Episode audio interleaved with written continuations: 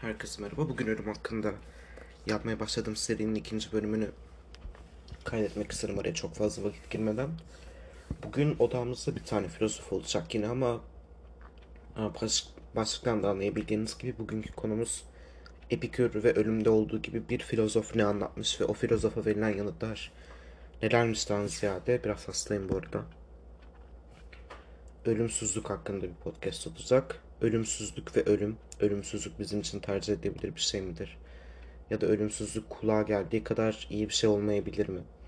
Şimdi ölümsüzlük konusunu işlememin sebebi ilk öncelikle ölüm hakkında bir fikir birliğine varabilmiş değiliz. Ölüm hakkındaki tutumumuzun ya da tavrımızın ne olduğuna dair e, her kafadan ayrı bir ses çıkıyor gerçekten. Mesela geçen podcast'ta Epikür'ü inceledik öyle değil mi? Kendisine göre ölüm bizim için bir sorun olmamalıdır. Um, mesela ona verdiği, daha doğrusu Lucretius'a verdiği yanıtlardan ötürü Nagel'ın ya da Nagel'ın hangi şekilde telaffuz ederseniz artık onun mesela ölümün her daim kötü bir şey olduğunu yani doğası gereği kötü bir şey olduğunu çünkü hayatımızın her daim daha uzun olabileceğine dayalı bir argümanı olduğundan bahsetmiş miydim hatırlamıyorum ama zaten kendisinin ölüm hakkındaki temel fikri bu yani. Yani uzun lafın kısası demeye gayret ettiğim şey şu. Kimisi diyor ki ölüm çok kötü bir şeydir. Kimisi diyor ki ölüm çok iyi bir şeydir. Kimisi diyor ki ölüm ne iyidir ne kötüdür. Bu konuda bir fikir birliğine varamadıysak bu durumda bunun bir paralelini yakalamamız lazım. Ya da paralel demek çok doğru değil. Bunun bir karşıtlığını yakalamamız lazım. Ölüm varsa ölümsüzlük diye bir konsept de var gerçek olmasa bile.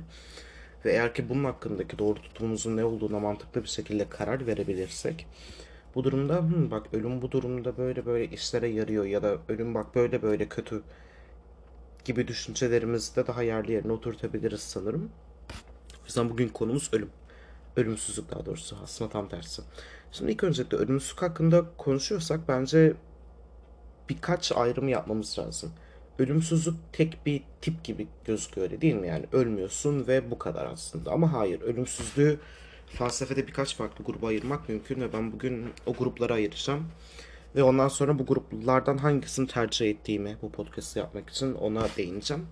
Şimdi ilk öncelikle sürekli olarak yaşlandığınız bir ölümsüzlük. Yani atıyorum mesela 100 yaşındasınız. 100 yaşınıza kadar yaşlanmışsınız. Ondan sonra ölümsüz olduğunuzu fark ediyorsunuz. 150'ye kadar yaşıyorsunuz.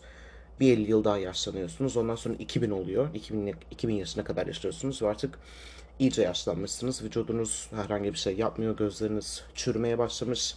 Yani işte burnunuz kopup kopup düşmüş ama hala yaşıyorsunuz. Yani bir yaşlanmaya devam ettiğiniz um, ölümsüzlük tipi var. Bir de yaşlanmadığınız ölümsüzlük tipi var. Yani frozen age yani donmuş yaş dediğimiz konsept var. Mesela 42 yaşınızda ölümsüz oluyorsunuz ya da kendinize bir yaş seçiyorsunuz. Ve o yaştan itibaren bir daha yaşlanmıyorsunuz. Yani bu seçeceğiniz yaş mantıken 30'larınız da olabilir. Ya da eğer ki kafayı sıyırmışsanız ben 3000 yaşından sonra da yaşlanmak istemiyorum diyerek bayağı um, yani şey nefes alan bir ceset olarak da hayatınıza devam edebilirsiniz. Ama bu fark çok önemli çünkü takdir edebileceğiniz gibi hiç yaşlan yani sürekli yaşlandığınız bölümsüzlüğü istemezsiniz. Çünkü belirli bir yerden sonra herhangi bir hareket alımınız olmayacak. Ee, size yaşıyor denmesi dahi bir tartışma konusu olacak. Bu yüzden sağduyumuz da tercih edilebilir ölümsüzlüğün. Eğer ki bunun aksine yanılı bir argümanınız varsa çok merak ediyorum ama zannetmiyorum yani. Tercih edilebilir ölümsüzlüğün yaşlanmadığımız ölümsüzlük olduğunu e, burada bir ayırmak istiyorum. Onun haricinde de bir kaçınılmaz ölümsüzlük, bir de ölünebilir ölümsüzlük var. Şimdi kaçınılmaz ölümsüzlük daha çok şey gibi. Um, asla ölemiyorsunuz. Yani ben sizi alıp kafanızı vücudunuzdan da ayırsam ya da artık güneş patladığında bundan atıyorum mesela 4 milyar yıl daha fazla yaşıyorsunuz. Güneş artık patlıyor ve siz yine de ölmüyorsunuz. Hatta böyle bütün evren artık her neyse hangi şekilde yok olacaksa yok oluyor ve siz hala hiçlikte süzülüyorsunuz yani. Bir böyle tür bir ölümsüzlük var yani. Ölmüyorsunuz gerçekten. Ben size bir şarjör mermi, şey, mermi de boşaltsam ölmüyorsunuz. İkincisi de ölünebilir ölümsüzlük. Ben istediğim müddetçe ya da çok ağır bir kazaya karıştığım müddetçe ölebilirim. Ama doğal sebeplerden ötürü ölmeyeceğim. Yani bir gelip de benim kafamı kesse ölürüm. Ya da atıyorum mesela 200 metrelik bir binadan düşsem ölürüm. Ama doğal sebeplerden ötürü ölmem. Ve eğer ki kendimle zorum yoksa ya da çok büyük bir kazaya karışmadıysam sonsuza kadar yaşamaya sonsuza kadar olmuyor gerçi çünkü yine yerden güneşin patladığı bazı işte durumlar var ama en azından çok uzun vakitlere kadar yaşayabilirim. Buradaki farkı da ben um, aslında burada her ikisini de ele almak lazım. Um, lakin bence benim görüşüme göre benim bu podcast'ı ele alacağım görüş daha çok ölünebilir ölümsüzlük. Ama burada şey gibi yorumlamayın. Ecen şimdi bize birazdan ilerleyen dakikalarda sıkılmak ve değişmek gibi iki tane konseptle tanışacağız. Ee, e, sıkıldığımda ölümsüzlükten ölebilirim. Tam olarak öyle de değil ama öyle de ama burada yalnızca şunu söyleyeyim birazcık daha podcast'i aşırı fazla dağıtmamak adına. Ben, ben podcast'te ölünebilir ölümsüzlüğü inceleyeceğim ve neden ölünebilir ölümsüzlüğü incelediğimi ölümsüzlüğü gerçekten daha detaylı bir şekilde incelemeye başladığımızda anlayacaksınız. Ama bu şekilde iki tip ölümsüzlük olduğunu bilmek önemli. Onun haricinde bir başka ayrıma geliyoruz. Ölümsüz olduğunu bildiğin ölümsüzlük ve ölümsüz olduğunu bilmediğin ölümsüzlük. Mesela atıyorum 20 yaşındasın ve biri sana gelip diyor ki kral sen ölümsüzsün. Ve sen ne diyorsun ki ne güzel. Bu senin bilinen ölümsüzlüğün. İkincisi de bilinmeyen ölümsüzlük. Yani 100 yaşına geldin diyorsun ki aa ne güzel hala ölmedik. Ondan sonra 120 oluyorsun. Oha lan hala ölmüyoruz. Ondan sonra 500'e geliyorsun. Vay be ne kadar sağlıklıymışım. Bak hala, bak hala yaşıyorum. Hatta yaşlanmadım da. Ondan sonra 3000'e geliyorsun. Ya acaba ölümsüz müyüz gibi bir takım düşüncelere geliyorsun eğer hala um, durumu anlamadıysan. Böyle bilinen ve bilinmeyen ölümsüzlük gibi bir ikili ayrıma gidilebilir. Ben burada bilinen ölümsüzlük hakkında konuşacağım. Çünkü bilinmeyen ölümsüzlük um, aslında o da çok garip. Bazı tartışmalara konu açabilir. Mesela bunu şey gibi de ayırabiliriz bu ikilemi. Yani bilinen ölümsüzlük ve bilinmeyen ölümsüzlüğü biraz daha detaylı konuşmak istiyorsak ki podcast'te çok fazla detaylı konuşmayacağım ama şu şekilde bir anlayışa gidebiliriz. bütün toplumun ölümsüz olduğu ve yalnızca benim ölümsüz olduğum. Eğer ki bütün toplum ölümsüzse bu artık toplumsal bir fenomen haline gelmiştir öyle değil mi? Yani ölüm gibi bir konsept yoktur. Ve ölüm gibi bir konsept olmadığı için yaşam gibi de bir konsept yoktur zaten. Yani herkes vardır. Çünkü bizim yaşama yaşamadığını vermemizin sebebi doğumla ölüm arasında kalan bizim bir şeyler tecrübe edebildiğimiz belirli bir zaman döngüsü olması. Eğer ki bunun bir ucunun sonu yoksa ve sonsuza doğru gidiyorsa e, bu durumda zaten yaşamla ölüm ya da varlıkla hiçlik arasında özellikle bireysel bazda bir ayrım gütmeye de gerek yoktur. E, bu bu noktada aslında bakacak olursak sosyal bir norm olmuştur aynı zamanda. Ve o şekilde bireyler ölümsüzlüğün aslında bu sorumluluk yükünü ya da ölümsüzlüğün bize getirdiği bu anksiyeteyi çok daha kolay bir şekilde işleyebilirler. Çünkü bütün toplumda empati halindedir aslında. Bütün, bütün toplum aynı tecrübe yaşıyor ölümsüzlük hakkında. Ki bütün toplumun tarihin başından beri ölümsüz olduğu bir e, insanlıkta zaten bakacak olursanız ölümsüzlük gibi bir konsept olmazdı. Hatta bakacak olursanız o vakit muhtemelen ya sonu olsaydı gibi bazı felsefi tartışmalar güdülürdü ve şu anda yaptığımız şeyden çok daha başka bir yerde olurduk. Bu yüzden bu podcast'te yine bu bilinen ve bilinmeyen ölümsüzlük altında biraz daha detaylı inceliyorum ya. Ee, daha çok toplum bazında yalnızca benim ölümsüz olduğum bazı senaryolara değineceğim. Yani diğer bütün toplum ölümünü benim bildiğim herkes ölüyor ben ölmüyorum sadece. Bunların hepsi neden bu tercihleri yaptığım ilerleyen zamanda daha iyi bir şekilde kafanıza oturacak emin olun. Onun haricinde zaten şu anda bazı dinlerde ölümsüzlük konsepti var. Mesela ölümden sonraki hayat, ahiret öyle değil mi? Cennete gidiyorsun, cehenneme gidiyorsun, sonsuza kadar yaşıyorsun. Ve onun haricinde reenkarnasyon yani dini ölümsüzlükler var. Reenkarnasyondaki ölümsüzlükte bildiğin gibi sen ölmüyorsun aslında öldüğünde ruhun ya da kimliğin, kimliğin demek doğru değil, ruhun ya da özün başka bir bedene gidiyor, başka bir objeye gidiyor ve sen öyle yaşamaya devam ediyorsun. Ama geçmiş hayatınla alakalı pek bir şey hatırlamıyorsun. Bu da bizim podcast'ı inceleyeceğimiz bölümsüzlük değil. Çünkü takdir edersiniz ki ölümsüzlük deyince aklımıza gelen ilk şey reenkarnasyon değil. Um, belki bazılarınki söyledir ama ona çok klasik anlamda ölümsüzlük demek çok zor. Yine telefonu sessiz alayım. Öyleyse devam edelim. Ee, bir de devam eden yani işte devamsallık içinde bulunan ölümsüzlük. Yani ben ölmüyorum. Benim ruhum ya da özüm başka bir bedene gitmiyor. Ben bu bedenin içinde yaşamaya devam ediyorum. Evet. Şimdi ilk öncelikle genel bir görüşü ele alalım. Birazcık notlarıma bakıyorum. Doğru bir şeyler söyleyebilmek için. Ölümsüzlük hakkındaki genel görüş ne kadar uzun yaşarsam o kadar iyidir abi. Ölüm, ölüm iğrenç bir şey nihayetinde. Eğer ki ölümsüz olursam her şey çok daha güzel olur gibi bir düşüncem var. Um, ama bunun aslında bugün bu halk arasındaki bu düşüncenin biraz daha sorgulanmaya değer bir şey olduğunu anlayacağız. Ve o zaman bu podcast'te um, bu podcast'in merceğine oturtacağımız olan filozofun adını açıklıyorum artık. İşte Bernard Williams ismini konuşacağız bugün. Kendisi bir istek teoristi. Yani kendisine göre bizim hayatımızın değerini bu arada bu kişi 20. yüzyılın e, en önemli ahlak felsefesi alanında uzmanlaşmış akademiklerinden biri. Ve kendisi bizim özellikle son zamanlarda felsefede desire theory yani istek, istenç felsefesi ya da istenç teorisi olarak bildiğimiz bir okulun içine düşüyor ve bu okulun içindeki filozofların iddia ettiği şey şu. Benim hayatımın değeri ya da hayatımın genel iyiliği benim ne kadar fazla isteğe sahip olduğumla alakalı ve bu istekleri ne ölçüde tatmin edebildiğimle, ne ölçüde karşılayabildiğimle alakalı. Um, bu teorinin bu adam için önemini birazdan çok daha iyi bir şekilde anlayacağız. Şimdi ilk öncelikle kendisi diyor ki ölümsüzlük gerekli olarak kötü bir şeydir diyor. Yani ölümsüzlüğün kötü olmadığı bir şey yoktur diyor. Eğer ki ölümsüzlüğün kötü olmadığını iddia eden, aslında bizim için iyi bir şey ya da tercih edebilir bir şey olduğunu iddia eden birileri varsa bir yanılgıya düşüyorlardır diyor. Aslında bakacak olursanız kendileri bazında bir açmaza düşüyorlardır diyor ama bu açmaza birazdan değineceğiz. Şimdi ilk öncelikle kendisinin ölüm hakkındaki düşüncelerini bir ele alalım.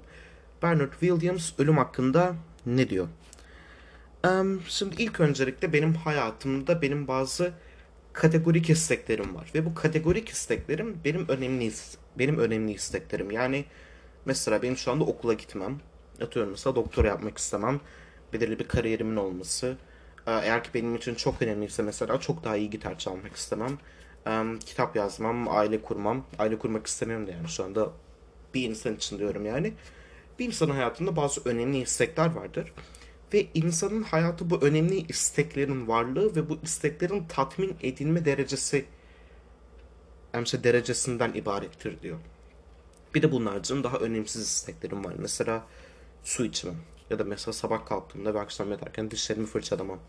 Ya da mesela şu anda bu sandalyede otur, oturuyor olmam. Bunlar benim ufak, çok da önemli olmayan isteklerim. Ve bunların yanında önemli isteklerim var öyle değil mi? Bunlardan zaten bahsettik. Ve diyor ki ölümün kendisi kötü. Çünkü ölüm benim kategorik isteklerimi çöpe atıyor aslında. Ölüm benim yani şey, kategorik isteklerimi yok ediyor bir noktada. Çünkü mesela ben şey diyorum. Ben 10 tane doktora yapacağım ve bu 10 doktorayı yapmak da benim için çok önemlidir diyorum. Ondan sonra 6 tane doktorayı yapıyorum. Ondan sonra 7. doktoramın ortasındayken ölüyorum. Ölüm benim için kötü bir şey. Çünkü yapmak istediğim 3 doktoramı yani diğer bütün o kategorik isteklerimi çöpe atmış oluyor, yok etmiş oluyor. E bu noktada özellikle bir istenç teorisi için yani hayata karşı ya da hayatın içinde duyduğum isteklerin sayısal öneminin var olduğunu savunan bir um, şey, filozof için bu kötü bir şeydir özellikle. Çünkü ne kadar çok isteğim olursa ve bu istekleri ne kadar çok tatmin edebilirsem, ne kadar çok karşılayabilirsem hayatım o kadar güzel olacak. Yani aslında desire theory yani istek teorileri birazcık da hedonizmle eştir. Çünkü onlar istençlerin tatmin edilme noktalarının aslında zevkle belirli noktalarda birleştiğini düşünürler. Ama kendisine hedonist ben bu podcast'ta demeyeceğim yanlış bir isimlendirme yapmamak adına. Um, ve en nihayetinde böyle diyor yani. Ölüm kötü bir şeydir çünkü benim isteklerimi, benim kendime koyduğum hedeflerimi çöpe atıyor, yok ediyor.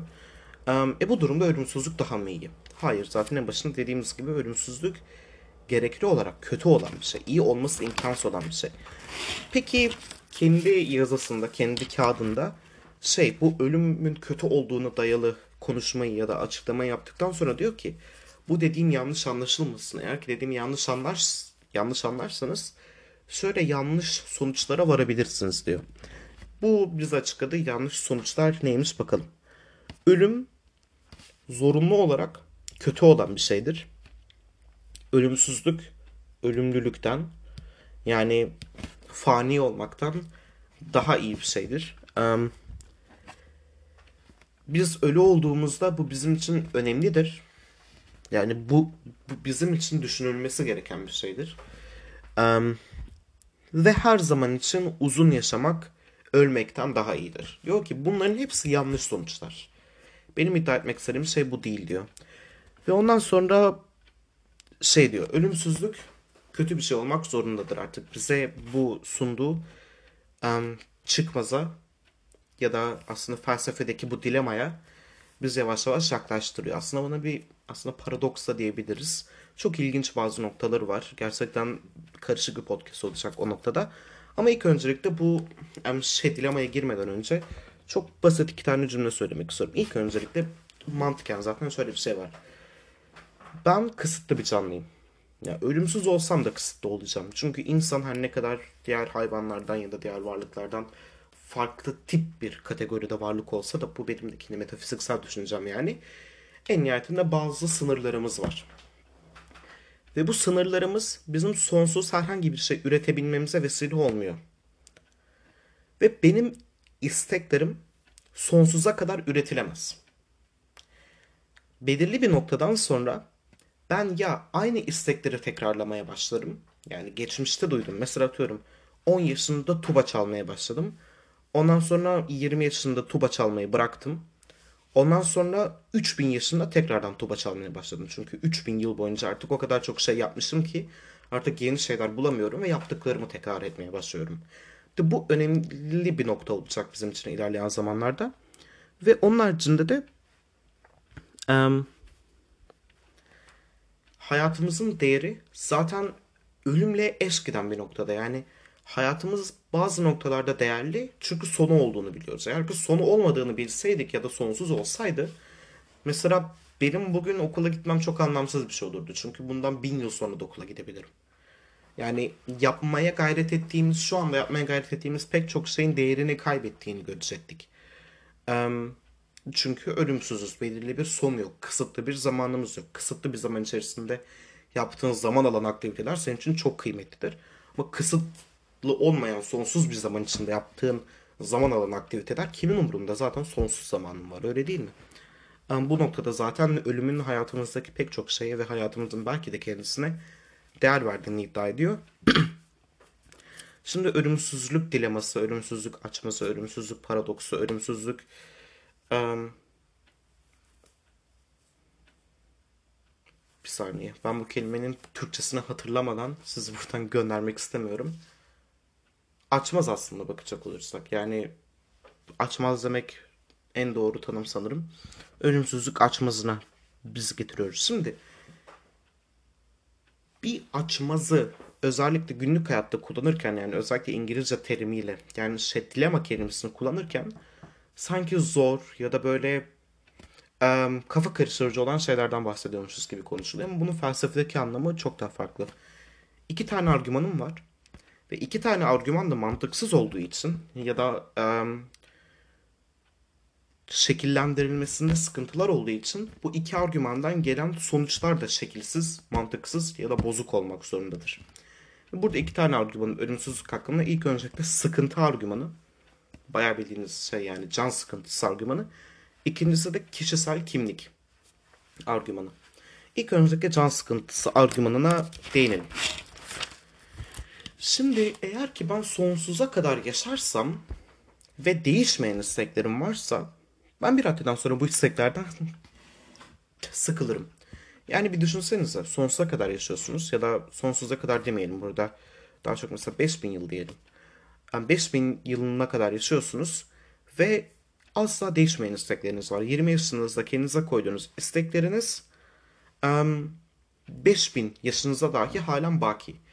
E bu durumda diyor ki bu sıkıntı argümanı. Belirli bir raddeden sonra senin bu isteklerden ötürü canın sıkılır diyor artık. Bunları daha fazla yapmak istemezsin diyor. Şimdi burada şey diyorum ya eğer ki değişmeyen istekleriniz varsa değişen istekleriniz varsayı argümanın ikinci noktasını inceleyeceğiz. Um, yani eğer ki ölümsüzseniz ve değişmeyen istekleriniz varsa canınız sıkılır. Ve en nihayetinde bunu istemezsiniz zaten. Um, yani aslında argümanın ilk noktasının bize getirdiği nokta şu. Eğer ki isteklerin değişmiyorsa belirli bir raddeden sonra sıkılacaksın ve ölümsüzlük senin için tercih edilebilir ya da arzu duyulabilir bir nesne olmayacak ya da bir konsept olmayacak diyor. E bu noktada buna verilen bazı eleştiriler var tabii ki. İlk öncelikle şunu yapmak önemli bana kalırsa. İstekleri iki gruba ayırmak. Bazı istekler gerçekten can sıkıcı. Öyle, öyle değil mi yani? Mesela çok güzel bir video izlediğinizde Instagram'da ya da mesela atıyorum TikTok'ta gerçekten komik. Böyle kahkahalar atıyorsunuz ha ha ha ne kadar komik. Daha sonra ikinciyi izlediğinizde vay be gerçekten çok komik. Üçüncüyü izlediğinizde okey artık hadi geçelim. Dördüncüyü izlediğinizde lanet olsun artık. Yani bazı şeyler gerçekten kendini tekrar, tekrar ettikçe sıkmaya başlıyorlar. Mesela ben bir kitabı arka arkaya 10 defa okuyamam. Ya muhtemelen 8. defada kitabı duvara fırlatırım. Um, aslına bakacak olursak sıkıntı teorisine ya da sıkıntı argümanını yapmaya gayret ettiği şey şu hayatın kendisi böyle olur diyor. Çünkü değişmeyen isteklerin var. Hep aynı şeyleri yapmaya tekrar ediyorsun. Ve bir noktadan sonra bunları sıkılırsın. Ve sıkıntı özellikle psikolojik bir, bir bakış açısında çok önemli aslında bakacak olursak. Yani yalnızca bir bekleme odasındayken of hadi artık vaktim gelse diye doktorun ofisine girsem diye duyduğunuz sıkıntı gibi değil. Mesela mindfulness teorisi vardır yani şey, psikolojide. Mesela bunu şu anda araştırıyorlar, bunu şu anda eleştiriyorlar. Çünkü eğer ki bir insana sen haftanın 6 saati hiçbir şey yapmadan yalnızca bir duvara baktırıp meditasyon yaptırırsan beyin o bize yani bizim ön lobumuza iyi gelse dahi beyin kardeşim sen ne yapıyorsun artık artık bir şeyler yapalım Allah aşkına deyip seni kafayı yeme noktasına dahi getirtebiliyor. Mesela bunun psikolojideki önemli kavradığınızda ki özellikle Bernard Williams'ın da psikolojiye çok yakın giden bir filozof olduğunu ele alacak olursak sıkıntıya neden bu kadar önem verdiğini anlayabiliyorsunuz aslında. Çünkü özellikle bunun hayatın geneline yayılmış böyle on binlerce yıl giden bir sıkıntı olduğunu varsa sayarsanız belirli bir noktadan sonra sıkıntı yüzünden kafayı yememe ihtimaliniz dahi yok. Ve argümanı da şu sen kafayı yemeden önce zaten eğer ki ölünebilir bir ölümsüzlük içindeysen bakın ilk başta geldiğimiz noktaya geliyoruz. Kendini öldürmeyi tercih edersin zaten. Ölümsüzlük senin için o kadar da güzel bir şey olmaz. Ama bu podcast'ın konusu intihar değil ama şu anda ölümsüzlük içindeyken dahi ölüm senin için tercih edilebilir bir şey olur ve en nihayetine gidersin kendini öldürürsün. Um, diyor. Peki bu şey demiştik yani istekleri iki gruba ayırdık. Bazı istekler kendini tekrar ettikçe sıkıcılaşıyor. Peki kendini tekrar etse dahi sıkıcılaşmayan bazı şeyler var mıdır? Vardır. Ya bunu bir eleştiri olarak söylüyorum yani. Bunu şey gibi algılamayın. Ben vardır dedim diye bu argümanı komple çöpe atıyor mu? Hayır ama bence belirli bir noktalarda zayıflatıyor. Ben su içmekten asla sıkılmıyorum. Ben 3 yaşındayken de su içiyordum. 20 yaşındayken de su içiyorum. 50 yaşıma kadar yaşarsam yine su içmekten zevk alacağım. Eğer ki 6000 yaşında olsaydım yine su içmekten zevk alacağım. Şu anda da güzel bir yemek yemeyi seviyorum. 10 yıl önce de seviyordum. 100 yaşında da seveceğim. 150 yaşında da seveceğim. Um, ya da mesela kendisinin verdiği örnekler su içmek, um, yemek yemek ve seks yapmak. Mesela böyle şeyler gerçekten kendini tekrar ettikçe sıkıcılaşmıyor belirli noktalarda. Ve bu noktada şey sorusunu sormak önemli. Gerçekten kategorik olarak yani kategorik istek olarak isimlendirebileceğimiz bazı isteklerin sıkıcılaşmaması mümkün olabilir mi? Ya da biz böyle bu üç örnek haricinde yani su içmek, yemek yemek, güzel yemek yemek ve seks yapmak haricinde bazı şeyler daha çıkartabilirsek e bu durumda belki ölümsüzlük çok da sıkıcı olmayabilir gibi bir anlatım da var. Ama bunu artık burada bırakıyorum. 23 dakika olmuş. E, ikinci noktamıza ilerliyorum. Bu arada bu sıkıntı noktasında şöyle bir şey de var. Pek çok 80'ine 90'ına ya da 100'üne kadar yaşamış olan insanlar hayattan yorgun olduğunu e, rapor etmişler. Ve bunu elbette ki metaforik bir şekilde söylüyorlar yani hayattan artık yoruldum ölsem de kurtulsam falan filan. Ama bunun bir de bunu düşünün 80 yaşında biri söylüyor bir de bunu 10 bin yaşında birinin söylediğini hayal edin. O zaman bu muhtemelen çok da metaforik olmaz yani. Gerçekten yorgun olursun muhtemelen hayattan. O zaman açmazın yani bu dilemanın ikinci noktasına değinelim. Kişisel kimlik yani personal identity. Şimdi sıkıntı argümanında şey vardı ya. Eğer ki ölümsüzsem ve değişmeyen isteklerim varsa hayat benim için aşırı sıkıcılaşıyor. Argümanın ikinci noktası yani açmazın ikinci noktasındaki argüman da ben ölümsüzsem ve değişen isteklerim varsa ben bambaşka bir kişi oluyorum. Benim eskiden olduğum kişi ölüyor ve zaten ölümsüz olmuyorum. Bu çok İlk öncelikle bunu anlatmadan önce şöyle bir şey diyeyim. Bu argümanı kabul edip etmemek sizin personal identity yani kişisel kimlik konusundaki felsefi tutumunuzun ne olduğuyla çok alakalı bir şey. Mesela buna bu argümanı anlatmadan önce sanırım onlara birazcık girmem lazım. Mesela gemi argümanı vardır ya işte mesela um, önemli bir gemi var. Adını unuttum gerçekten. Şu anda ezbere bilmiyorum. O geminin bütün parçalarını restorasyon amacıyla yavaş yavaş değiştirmeye başlıyorlar.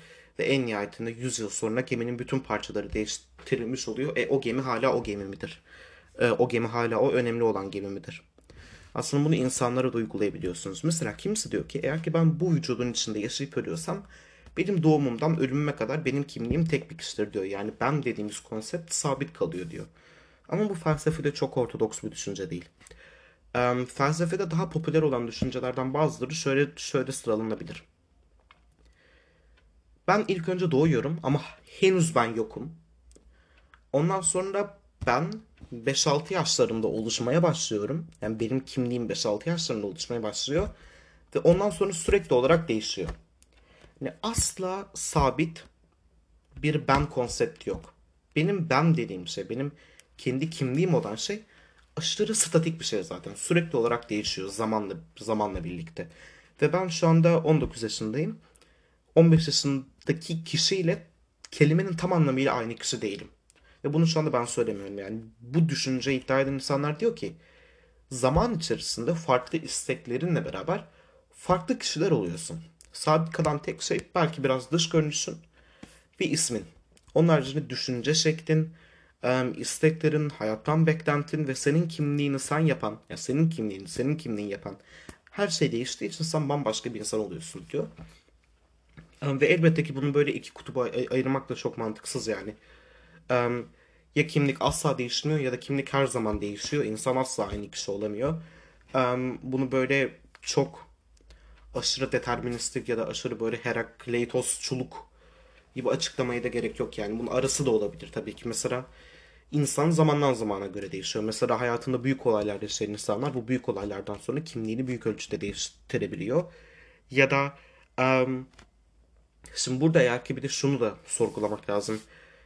Mesela eğer ki ben sürekli olarak değişiyorsam zaman içerisinde şöyle bir eleştiri getirebiliyorum buna. Benim buna zaten birazdan değineceğiz. Benim psikolojik bir devamlılığım söz konusu. Ben dün ne yediğimi hatırlıyorum ve bugün de muhtemelen dün yediğim şey yemeye okey olurum.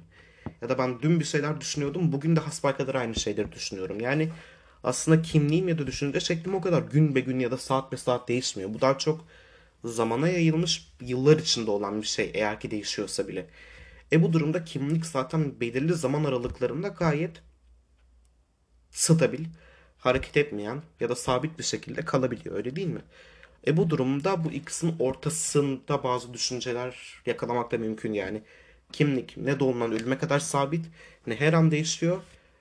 Elbette ki bunlardan her ikisinden birini, birini de savunabilirsiniz yani felsefede bir kural yok en nihayetinde. Ama ya da kimlik belirli noktalarda sabit olabilir ama çoğu zaman değişiyor ya da uzun zaman aralıklarında mesela şöyle diyeyim eğer ki bir insanı her gün incelersen muhtemelen değiştiğini yakalayamazsın. Ama bir insanı bir gün inceleyip ondan sonra 20 yıl sonra incelersen muhtemelen e, çok fazla fark yakalarsın öyle değil mi? Böyle bu anlatıyı yaptıktan sonra artık argümanın ikinci noktası olan ölümsüz sen ve değişen isteklerim varsa. Eğer ki benim değişen isteklerim varsa ben ölümsüzlüğümün belirli bir noktasından sonra bambaşka bir insan olacağım. Mesela ben ölümsüzüm ve 30 yaşındayım ve o anki kategorik isteğim atıyorum mesela çok iyi bir tesisatçı olayım. Ondan sonra 200 yaşına kadar çok iyi bir tesisatçı olarak yaşıyorum. Ondan sonra sıkıldığım için ve değişen isteklerim olduğu için diyorum ki artık tesisatçılık yapmayacağım. Artık bunu bu arada illaki meslek olarak düşünmek zorunda da değilsiniz. Ben meslek olarak örnek veriyorum ama buna şey de diyebilirsiniz. İnsanın hayatın her noktasında değer verdiği şeyler, iyi olarak tanımladığı şeyler, kendi kendi değerleri, zevk aldığı aktiviteler, mesleği, arkadaşları, etkileşim kurduğu insanlar her şey belirli bir noktadan sonra değişecektir. Ve bu tesisatçı arkadaşımız 200 yaşında tesisatçı yaşlılıkla beraber eski hayatının hepsini geride bıraktıktan sonra bambaşka şeyler isteyen, bambaşka insanlarla konuşan, bambaşka şeyleri iyi diyen, diyen, bambaşka şeyleri kötü diyen, bambaşka değerleri olan, bambaşka şeylerden zevk alan, um, bambaşka şekilde konuşan, farklı şekilde kelimelerini seçen çok farklı bir insan olacaktır diyor. Yani bu yeni var olan kişinin eskiden var olan tesisatçıyla olan tek bağlantısı isminin aynı olması olacaktır eğer ki ismini değiştirmediyse ve aynı vücudu paylaşıyor olması olacaktır. E bu durumda vücut ve isim çok materyal şeyler ve ben kendim bir materyalist olarak dahi um, kimliğin o kadar materyal bir şey olduğuna inanmıyorum. Bu noktada diyor ki eskiden olan kişi ölmeyi bırakır ama ölmeyi bırakır diyorum yaşamayı bırakır ve başka bir kişi doğar. E bu da zaten ölümsüzlük değildir diyor bu um, kişisel kimlik argümanı. Bu çok garip bir argüman. Bunu anlayabiliyorum. Ben çok katılmıyorum. Eğer benim fikrimi sormanız gerekirse ama kesinlikle düşünmeye değer bir şey. E bu durumda şimdi iki argümanı da açıkladık. Argümanın ilk yani eğer ki bir boynuz gibi düşünecek olursanız boynuzun bir ucunda ölümsüzlükten o kadar çok sıkılıyorum ki kendimi öldürüyorum. Argümanın ikinci noktasında da o kadar çok değişiyorum ki başka biri oluyorum. Önceki kişi ölmüş oluyor ve yine ölümsüz olmuyorum. Hani ölümsüzlük imkansız bir şey haline geliyor. Burada da hangi noktada bir dilema olarak karşımıza çıktığını anlayabiliyorsunuz zaten. Şimdi burada bu personal identity yani kişisel kimlik noktasında bir şey daha değinmek istiyorum. Um, Jay McCahan diye bir um, kişi daha var ve bu kişinin iddia ettiği şey de şu. Um, MC Bernard Williams'a yanıt olarak. Um, evet doğru haklısın. İnsanlar değişiyor. Fakat şu da bir gerçek ki benim psikolojik bir devamlılığım var. Ben 100 yaşında mesela 100 yaşına kadar yaşarsam 100 yaşında 50 yaşında ne yaşadığımı hatırlıyorum. O zaman da aldığım kararlara göre 100 yaşında kararlar alabilme lüksüne hala sahibim. Evet doğru hayattan artık çok daha farklı şeyler bekliyorum. Ama yine geçmiş hayatıma yönelik bir belleğim var. Bu aslında çok güzel bir argüman. Çünkü bana kalırsa bu değişim argümanının iddia etmeye gayret ettiği şey şu. O kadar fazla değişiyoruz ki belirli bir noktadan sonra geldiğim noktada isteklerim ve hayata olan bakış açım geçmiş hayatımla herhangi bir noktada bağlaşmıyor ve bambaşka bir insan oluyorum ama bu doğru değil. Benim gelecek isteklerimin hepsi geçmiş isteklerim ve geçmiş aksiyonlarımın üzerine kurulmuş birer yapıdan ibaret. Bu noktada ben şu anda sahip olduğum istekleri zaten geçmiş isteklerim olmadan analiz edemiyorum ya da anlayamıyorum. Bu durumda zaten psikolojik bir bütünlük söz konusu diyor. Um, McCahan. Ve aynı şekilde şöyle diyor. Beni ben yapan şey zaman içerisinde bir bağımlılığım olmasıdır. Zaman içerisinde değişiyorum ve zaman lineer bir şekilde akıyor. Bunu da biliyorum. Zaman döngüsel değil. Ve benim bu lineer akan zaman içerisinde belirli bir bütünlüğüm var. A noktasındaki benle B noktasındaki ben birbirine bağlı aslında. Ve bunlar aynı kişiyi temsil ediyorlar. Ben şu anki kimliğimi geçmiş kimliğim olmadan analiz edemiyorum.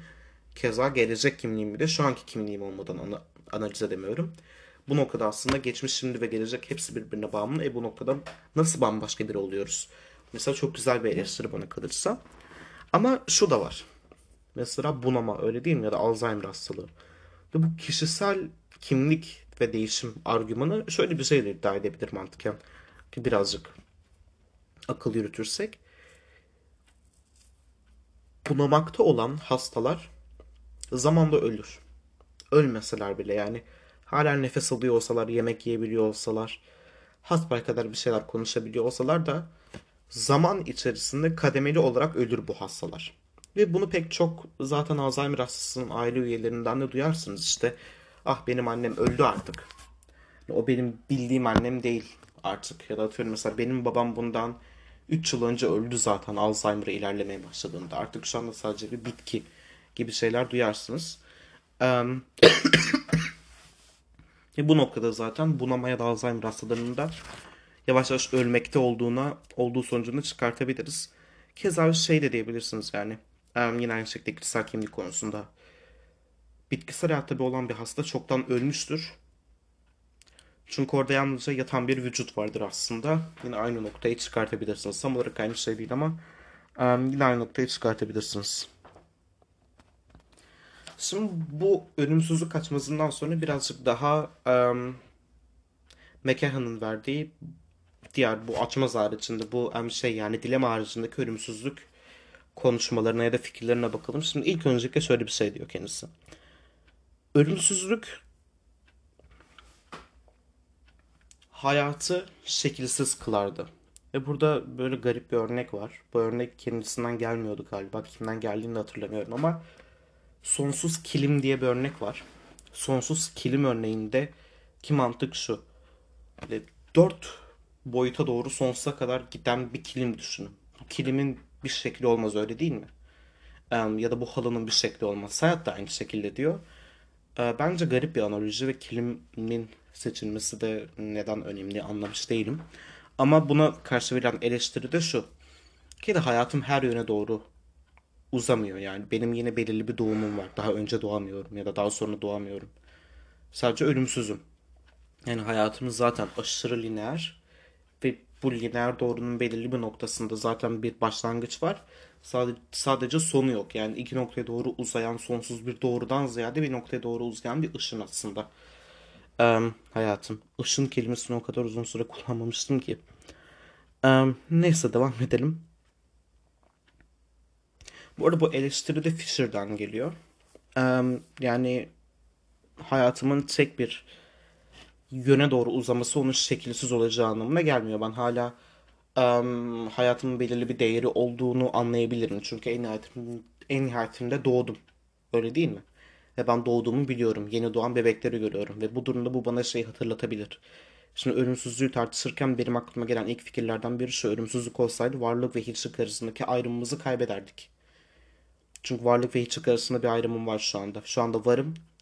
Yokluktan geldim. Yokluğa gidiyorum. Eğer yokluğa gitmiyorsam bu durumda varlığın anlamı ne olur? Yani aşırı diyalektik olarak zaten. Yani ki yokluk yoksa varlığın anlamı yoktur. Bu durumda varlık ve yokluk aynı, aynı anlama gelir ya da yokluğu düşünmek benim için anlamsız olur. E bu durumda yokluğu düşünmüyorsam hayatımın içindeki değerler hangi şekilde değer kazanacak gibi bir soru. Buna da verilebilecek olan yanıt çok basit. İnsanlar hala doğuyor. Yani demek ki halen yokluktan gelen bir şeyler var. İnsanlar mesela ya da yeni doğan hayvanlar. Öyle değil mi? Yine ölümden öncesin ama ölümden öncesi diyorum. Doğumdan öncesindeki hiçlik gibi bir konsept halen baki hayatında. Bunu düşünmek önemli. Um, artık işte ölüm, hayatı, ölümlülük, fani olmak hayatı hayata değerli hale getiriyor. Bunları hep konuştum. Notlarım o kadar o kadar karışık ki gerçekten. Burada şöyle bir fikir gelebilir belki. Ölümsüzlük bazı pişmanlıkları elimine edebilirdi. Mesela ben şu anda felsefe okuyorum. Felsefe ve sosyoloji okuyorum. Ama mesela 9. sınıfta fizik okumak istiyordum. Ve eğer ki ölümsüz olsaydım bu benim için bir pişman olma. Ya şu anda pişman değilim ama mesela pişman olduğumu varsaydım. Ah be keşke fizik okusaydım bak şimdi çok vakit kaybettik falan filan. Ölümsüz olsaydım böyle pişmanlığım olmazdı. Um, çünkü sonsuza kadar vaktim var. Yani istediğim zaman da fizik okuyabilirim. Ya da bunu kariyer olarak düşünmeyin. Mesela biriyle 100 yıl çıkıyorsunuz. 100 yıl demeyelim. Biriyle 10 yıl boyunca birliktesiniz. Ondan sonra diyorsunuz ki bu iş olmuyor. Ondan sonra pişman oluyorsunuz ve diyorsunuz ki 10 yıl boyunca vaktimi çok herifle harcadım ya diyorsunuz. Eğer ki ölümsüz olsaydınız o herifle birlikte 10 bin yılınızı da harcasaydınız 10 bin yıldan sonra kral olmuyor gel artık yolları ayıralım deyip hiç, hiçbir şey olmamış gibi hayatınıza devam edebilirdiniz. Çünkü zamanın bir kıymeti yok öyle değil mi? Yani belirli pişmanlıkları elimine edebilirdi bu noktada ölümsüzlük. Böyle bir iyi yanı var. Um, ama bunun da yani eğer ki bunu iki ucu keskin bir kılıç olarak düşünürsek bu bazı pişmanlıkların elimine edilmesinde şöyle bir kötü yanı olabilir bu noktada. Um, ölümsüzlük kişisel insan ilişkilerini anlamsız hale getirebilirdi. Bunun da şöyle bir açıklamasını yapabilirim. Ee, yine dediğim gibi yani biriyle 10 bin yıl çıkıyorsunuz. Ondan sonra diyorsunuz ki kral 10 bin yıl birlikteydik iyi ama ben artık seninle bir yıl daha harcamak istemiyorum diyorsunuz ve hayatınıza devam ediyorsunuz. E bu noktada aman sen benimle 10 bin yıl harcadın hepsi, hepsi boşu boşuna mıydı gibi gibi şeyler anlamsız hale geliyor. Çünkü zamanın bir anlamı yok. Biriyle zaman geçirmenin ya da ona belirli bir noktada emek harcamanın belirli bir mantığı olmuyor. Um, bu noktada bazı kişisel insan ilişkilerini anlamsız da yapabilirdi. Bunu tartışmayı çok isterim. Çünkü bu bence birazcık açık uçlu bir nokta. Gerçekten insan ilişkileri anlamsız olur muydu yoksa daha mı anlamlı olurdu? Çünkü düşünsenize gerçekten seni sonsuza kadar seveceğim gibi bazı boş romantik e, konuşmalar da yapılabilir belki burada. Ama geçiyorum. E, ondan sonra ölümsüz bir hayatınız olsa da hayat sizin için çok kötü olabilir. Ve Nagel, Nagel her ne derseniz artık şey diyordu ya. Ölüm her daim kötü bir şeydir çünkü hayatım her zaman daha uzun olabilir. 200 yaşına kadar yaşasam ve 200 yaşında ölsem 250 yaşına kadar yaşıyor olabilirdim. Ölüm ölüm kötüdür çünkü benden o 50 yılımı çaldı. 250 yaşında ölsem ölüm kötüdür çünkü 300 yaşına kadar yaşayabilirdim. Yani ölüm her daim kötüdür ama bunu bir simetrik bakış açısı içerisinde düşündüğünüzde şöyle bir şey oluyor. Her ki hayatın kötüsü kötüyse ölüm iyi bir şeydir. Çünkü ben 200 yaşında ölüyorum. Ve çok acılı bir hayatım var. 200 yıl boyunca işkence edilmişim ve o kadar usta bir işkencecim var ki öldürmüyor beni. Ondan sonra ondan sonra yanlışlıkla öldürüyor 200 yaşında. Ölüm iyi bir şeydir. Çünkü eğer ki o anda gelmeseydi ben 50 yıl daha acı çekecektim. Beni aslında 50 yıllık acıdan kurtarıyor. Yani aslında um, Nagel'ın bu noktada ne kadar hedonist olduğunu da anlayabiliyoruz bazı noktalarda. Acı var, acı kötü, zevk var, zevk iyi. Um, hedonizm insanlar çok basit bir şey olarak değerlendiriyor ama aslında hepimiz hayatımızın çok fazla noktasında hedonistiz. Yani hedonizm gerçekten doğal olana en yakın olan düşüncelerden biri. Çok uh, benimsediğimi söyleyemem ama insanlar hedonist deyince aman işte seks, parti, alkol ne istiyorsan yap git işte istediğini öldür, istediğini çal şey anlaşılıyor. Böyle bir şey değil hedonizm. Yani hedonizmin bahsetmeye çalıştığı şey çok basit. Zevkler maksimize edilmelidir, acılar minimize edilmelidir ve zaten hayatımızı şu anda bunun üzerinde yaşıyoruz. Ben hedonist yani şey değilim ama eğer ki felsefenin doğal olanı ya da şu andaki pratikleri açıklamak gibi bir görevi olsaydı hedonizm bunu en iyi şekilde yapan ahlak felsefesi okullarından biri kesinlikle. En iyi şekilde yapanı şey yani demiyorum çünkü muhakkak bazı insanların bazı fikirleri bazı insanlar için daha oturaklı olabilir. Ama genel noktada gerçekten içini iyi bir şekilde yapıyor. Um, ve çok yeni bir şey de değil yani dediğim gibi Epikür'den bahsediyoruz yani. Adamın kendisi zaten hedonist. Öyle değil mi? Kaç bin yıl önce yaşamış yani. O yüzden yeni bir okulda değil zaten. Onun haricinde ölümsüzlük hakkındaki düşünceler böyle. Bu durumda uygun tutum ne olmalı? Ölüm hakkında. Yani um, ölüme karşı alacağımız tavır ne olmalı? Bunun yanıtını vermeyeceğim. 5 tane ufak nokta var. Bunlara değineceğim. Ondan sonra podcast'ı bitireceğim. Ölüm kaçınılmaz. Herkes ölecek. Ve ben de öleceğim. Ve bundan kaçamıyorum. Ne yaparsam yapayım da kaçamayacağım en azından şu noktada. Bunu ölüm hakkındaki tavrımı oluştururken göz almam önemli. Ölüm evrensel. Herkes ölecek. Yalnızca ben ölmeyeceğim yani. Ve ölmeyecek olan kimse de yok. Herkes ölecek gerçekten. Onun haricinde ölüm değişkenlik gösterebilen bir şey. Herkesin ölümü farklı. Herkes farklı zamanlarda ölüyor. Evet doğru. Pek çok kişi 70'lerinde ölebilir. Ama 75'inde ölenlerin sayısı daha az. 75 yıl 6 ay sonra ölenlerin sayısı az. 75 yıl 6 ay 8 gün sonra ölenlerin sayısı az. 75 gün 6 ay 8 gün 5 dakika sonra ölenlerin sayısı çok az. Ve bunu böyle iyice artık küçülttüğünüzde herkesin aslında farklı uzunlukta hayatlar yaşadığını görüyorsunuz. Ya da şey de diyebilirsiniz bu noktada. Herkesin ölümü farklı şekilde. Kimisi kanserden ölüyor, kimisi araba kazasında ölüyor, kimisinin uçağı düşüyor, kimisinin kafası kopuyor falan yani.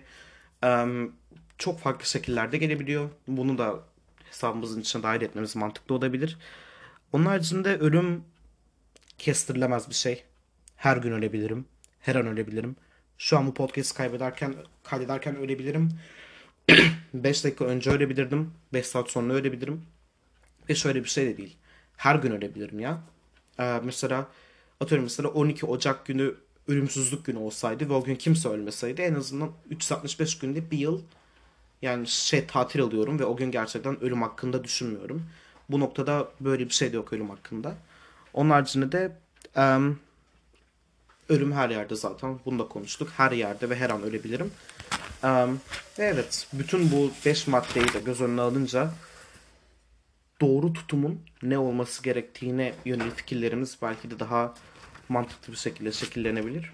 Bugün böyleydi. Ölümsüzlük hakkında konuştum. İki uçlu bir açmazdan bahsettim.